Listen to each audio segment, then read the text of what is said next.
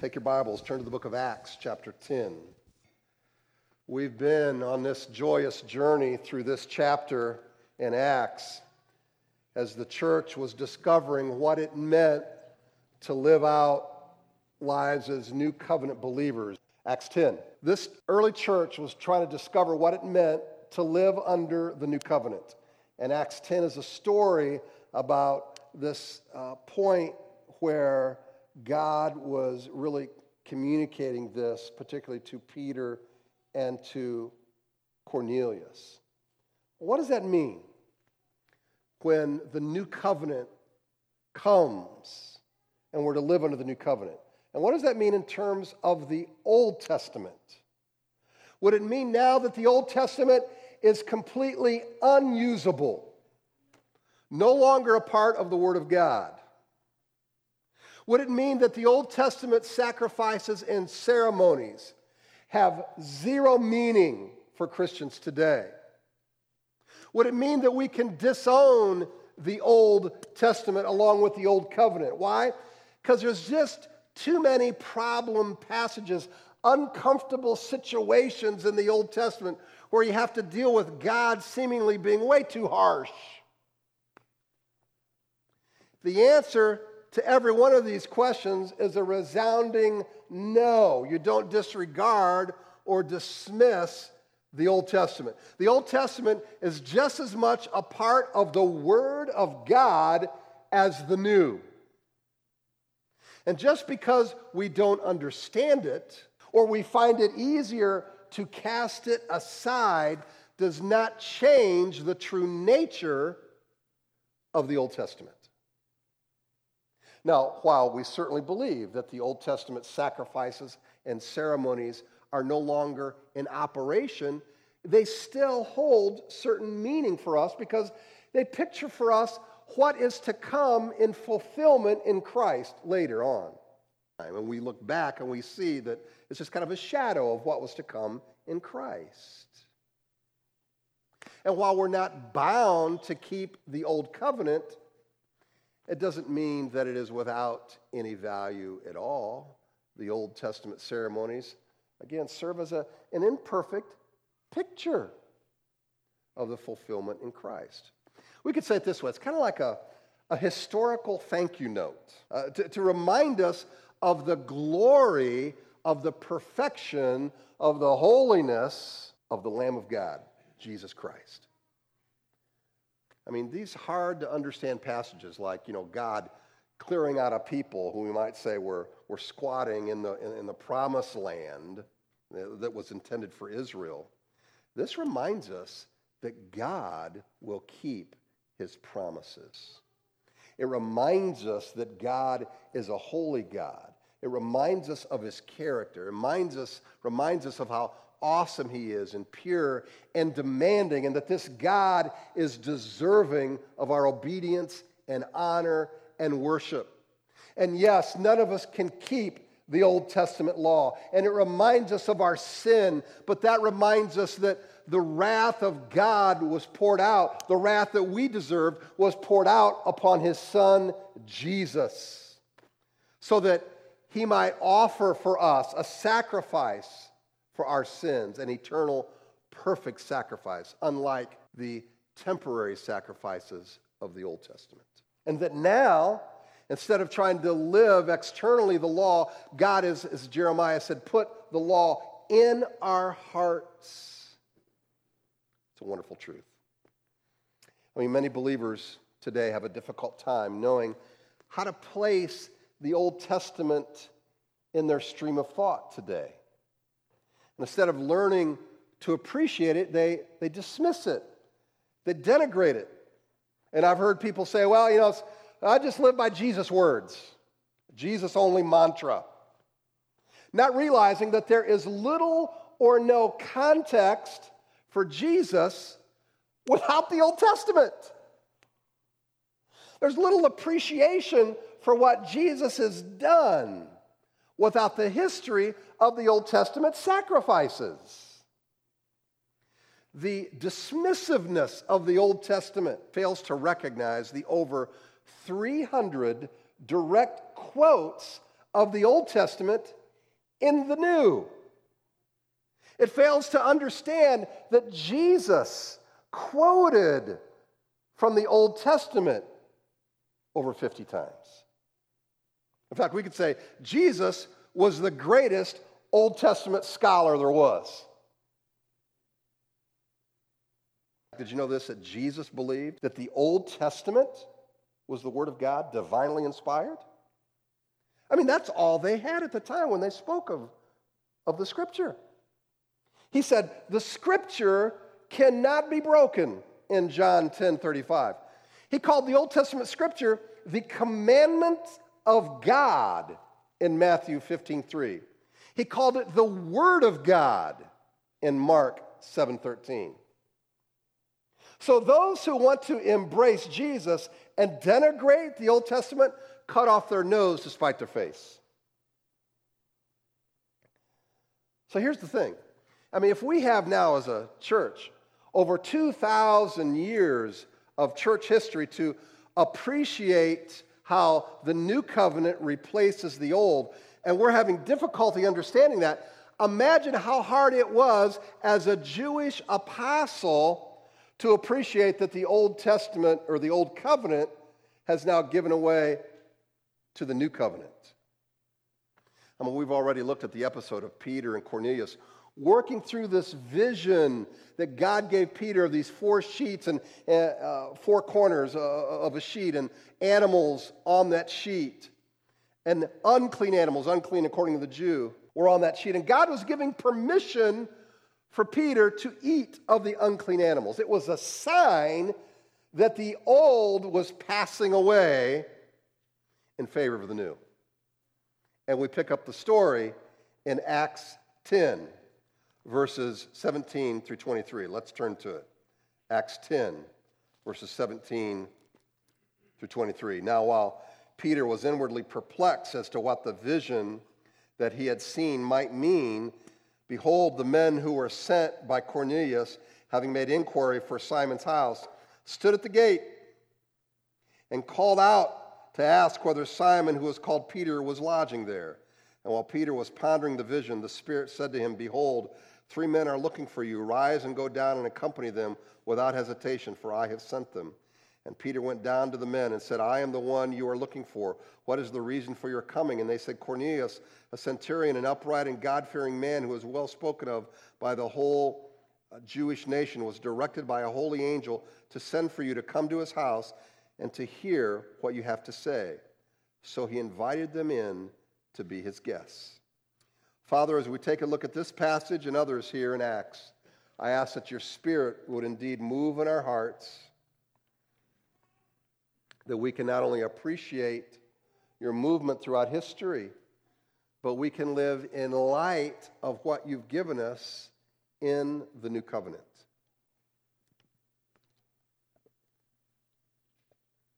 May we, as your people, understand the implications of this and live in light of it, we pray in Jesus' name. Amen. I want you to notice two words that describe Peter's response to this vision. He was, we are told in verse 13, uh, 17, inwardly perplexed. It means to be confused. Now, I don't know about you, but I find this actually encouraging because there are many passages of the Bible I read that I am confused. Anybody relate to that? I don't understand everything I read. Here's an apostle who's confused about what God has told him. Take encouragement from that. Then it says that Peter was pondering the vision in verse 19. It means to reflect deeply upon the topic. And what's the topic? Well, eating unclean animals. Being under the old covenant, and now with the new. What does this mean in terms of my relationship to Gentiles? Because remember, Jews would not, you know, cavort with those dirty people, the Gentiles. How does that influence my relationship with people that were considered unclean? How, what does this mean in terms of me understanding the gospel and how I live that out in my life? Peter's given a vision that Cornelius was going to send men to him. And these men have come to hear what Peter has to say about this new covenant. Now, we ought not to just gloss over the details of how God was involved in giving this revelation to Peter. That God was supernaturally intervening, giving him a special message, whether it was through an angel or directly from God. God was sovereignly at work to help Peter and the early church understand this new era. I mean, such a, a monumental shift in thought was ushered in by God's supernatural intervention. Now, a lot of people claim to have supernatural intervention, but that doesn't always make it so, right? We have a three year old grandchild that, when he was recently told he needed to come in the house and stop playing outside, he said to his parent, God told me I was to continue to play. Where does one come up with that? I would submit to you that God's direct intervention with Peter and Cornelius might be a tad more plausible. Verse 23 So he invited them in to be his guests. The next day he rose and went away with them, and some of the brothers from Joppa accompanied him. And we read on, and on the following day they entered Caesarea. Cornelius was expecting them and had called together his relatives and close friends. And when Peter entered, Cornelius met him and fell down at his feet and worshiped him. But Peter lifted him up, saying, Stand up, I too am a man. And as he talked with him, he went in and found many persons gathered, and he said to them, You yourselves know how unlawful it is for a Jew to associate with or to visit anyone of another nation. But God has shown me that I should not call any person common or unclean. So when I was sent for, I came without objection. I asked then why you have sent for me. Now, in previous weeks, I have really focused in on what that meant, this common or unclean. I'd encourage you to maybe listen to the previous messages in Acts 10. But I want you to notice that these men accompany Peter to Caesarea. They're met by Cornelius, and Cornelius has gathered together some relatives and friends to hear from Peter. Somewhere between Joppa, where it says that Peter was perplexed, and Caesarea, where we read in verse 34 that he had a growing understanding of the vision, Peter has gained some wisdom, some understanding. Now, we're not given the details of all that precipitated his understanding, except to know that all of these people were gathered around to get his take on what was happening. Cornelius in verse 22 lets Peter know that he is procured others to hear the meaning of this vision. He then proceeds to clarify the message that God he thought that God was giving him, and he thought it was this: that don't call any man unclean. But then he says to Cornelius, "Why have you sent for me?" Now he just explained what he thought the message was. But he still seems to expect something, to not understand completely all that is going on here, to understand the complete scenario. And I, I find encouragement in that. I mean, whether it was a, a growing number of people relying upon him to get this thing right, God made sure Peter was going to travel from perplexed to acceptance. And one of the things that God would use with Peter is that he would humble himself. He would learn that he did not have perfect knowledge, that he still had things to learn in this process. And I would, I would just stop right here and say, okay, Peter was a church leader, he was an apostle. And one, I think, occupational hazard about any leader, whether it's a teacher in a classroom, or a spiritual leader up front in a class or up in front of a congregation is to think that you don't have anything more to learn, is to think that you have arrived, and not to approach whatever topic it is with humility and realize, I never know it all. I just have something that God maybe has laid upon my heart that I can share, but I still have something to learn. Now, the gospel is indeed perfect, right? But our understanding of it and its implications, that's what I can grow in. And I think Peter understood this. He didn't take that, you know, he had arrived and that he was done learning from God. Well, we see his humility further expressed when Cornelius comes up to Peter and basically bows down as if to worship him. And Peter says, Hey, what are you doing? Get up, get up. You don't, you don't worship me. And he reminds Cornelius, I'm just a man. It's a mark of, I think, any good leader not to absorb praise or adoration that is fit for another.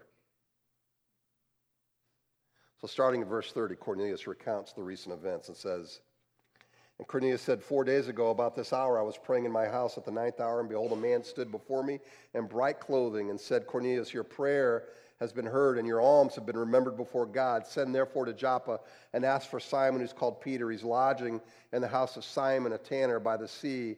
So I sent for you at once, and you've been kind enough to come. Now, therefore, we're all here in the presence of God to hear all that you have been commanded by the Lord.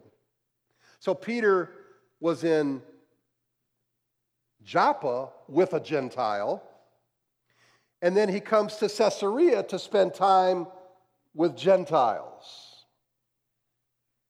So God is already working on him, having his heart be open about this whole thing about being with, quote, unclean people. Again, old covenant view, but no longer are they unclean. New view, gospel view, new covenants. Because God was going to allow people from all over the world to know Him and to be accepted by Him through the gospel.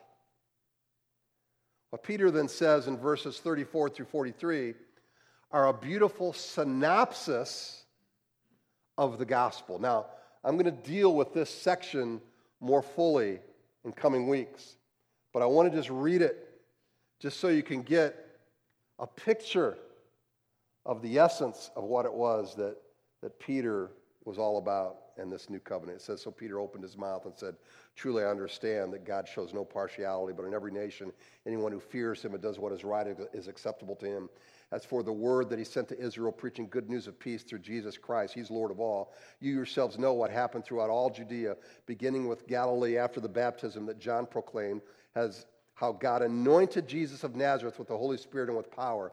He went about doing good and healing all who were oppressed by the devil, for God was with him. I just love this. I love the fact that, that Jesus is not some blind leap of faith that we believe in, but we, we, we, see the miracles that he was in space and time in history that is verifiable. I mean, talk about apologetics. This is not just some mythical Jesus, it was a real Jesus who walked the earth, who, who people testified and had eyewitness testimony to what he did.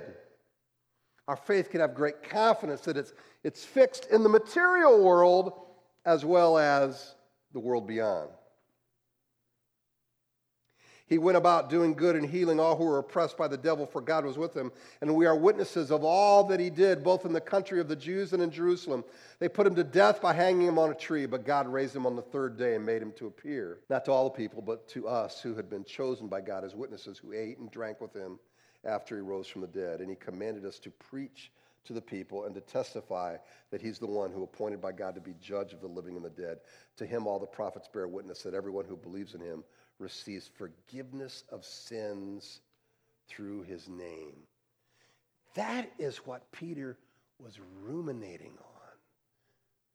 That seems like a simple message, but a profound message in its implication.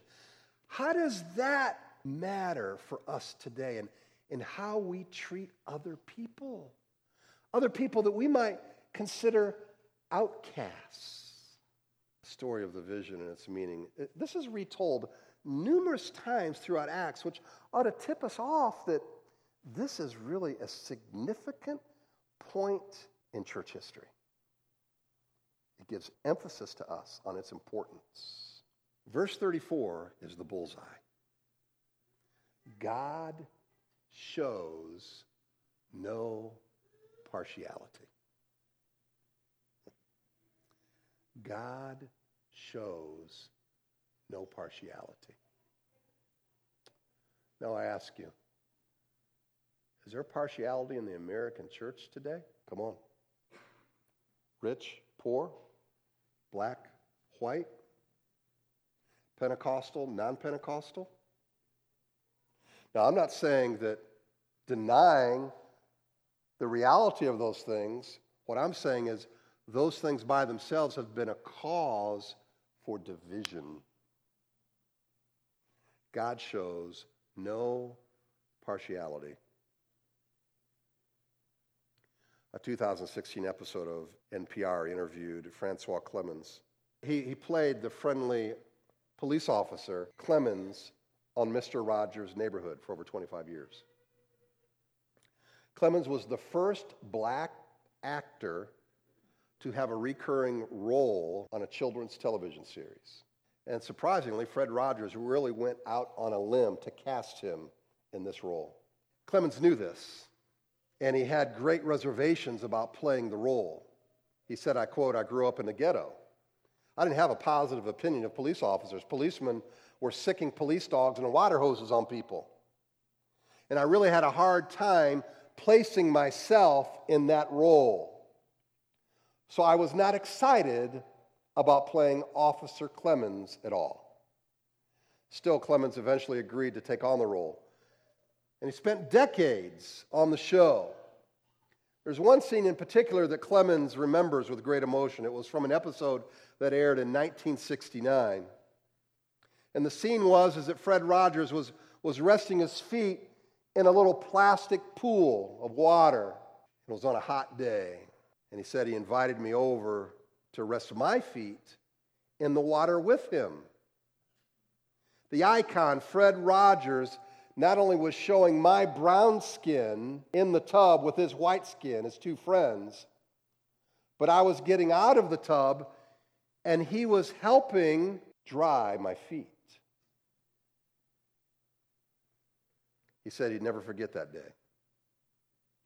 And when the show wrapped, as he always did, by Fred Rogers would, would hang up his sweater, and he said, You make every day special just by being you. And I like just the way you are. Now, this time in particular, Rogers looked directly at Clemmons. And after the show ended, Clemmons went up to him and said, Fred, were you talking to me? Mr. Rogers said, Fred, I've been talking to you for years. But today you heard me. He said it was like it was like telling me it was okay to be a human being. And he said that was the most significant experience I've ever had. The power of being affirmed. Now, there's no greater power than when God says that, when God does that for us. And some of us, for various reasons, have a very difficult time believing that. Believing the, the word of God that we are accepted in Christ. And maybe you've had an absent parent, and maybe you've had an abusive parent. Perhaps you grew up being made fun of because you weren't rich enough, you were too poor. Maybe you didn't come from the right background. Maybe you didn't grow up in the right denomination. You just weren't quite accepted. You just weren't in. You always felt like you were on the outside. But God says that He shows no partiality, that you are loved and that you are valued in His sight. I know life maybe hasn't turned out the way you had expected. There have been some severe bumps in the road. Maybe you've been knocked down a couple more times than what you would have liked. I throw this out for your consideration that your circumstances do not change the way that God thinks about you. Zephaniah 3:17 says this. Just ponder this, okay? The Lord your God is in your midst. A mighty one who will save. He will rejoice over you with gladness. He will quiet you by his love. He will exult over you with loud singing. Perhaps God wants to allow your own soul to just be still and to bask in his love. Oh, I know you were playing the tape of your failures. And so maybe you need to read aloud this verse and personalize it for you because you need to play a new tape. You need to play the tape that has God's truth. So on the screen are going to have some words, and I want you to say it out as if it's a prayer, as if it's an affirmation. We'll read this together. It's a, it's a paraphrase of what we just read in Zephaniah. Read it with me. The Lord is in my midst. He has been with me all along. The Lord is powerful enough to give me whatever I need in any trial and in any moment. Because of my covering in Christ, God is glad whenever I come to his mind. He joyfully thinks of me. I will learn to have my soul at rest when I ponder his love for me. God is elated about me because I reflect his wonderful creative and redemptive work. God has special songs fill the air because of me. And all God's people said, Let's pray.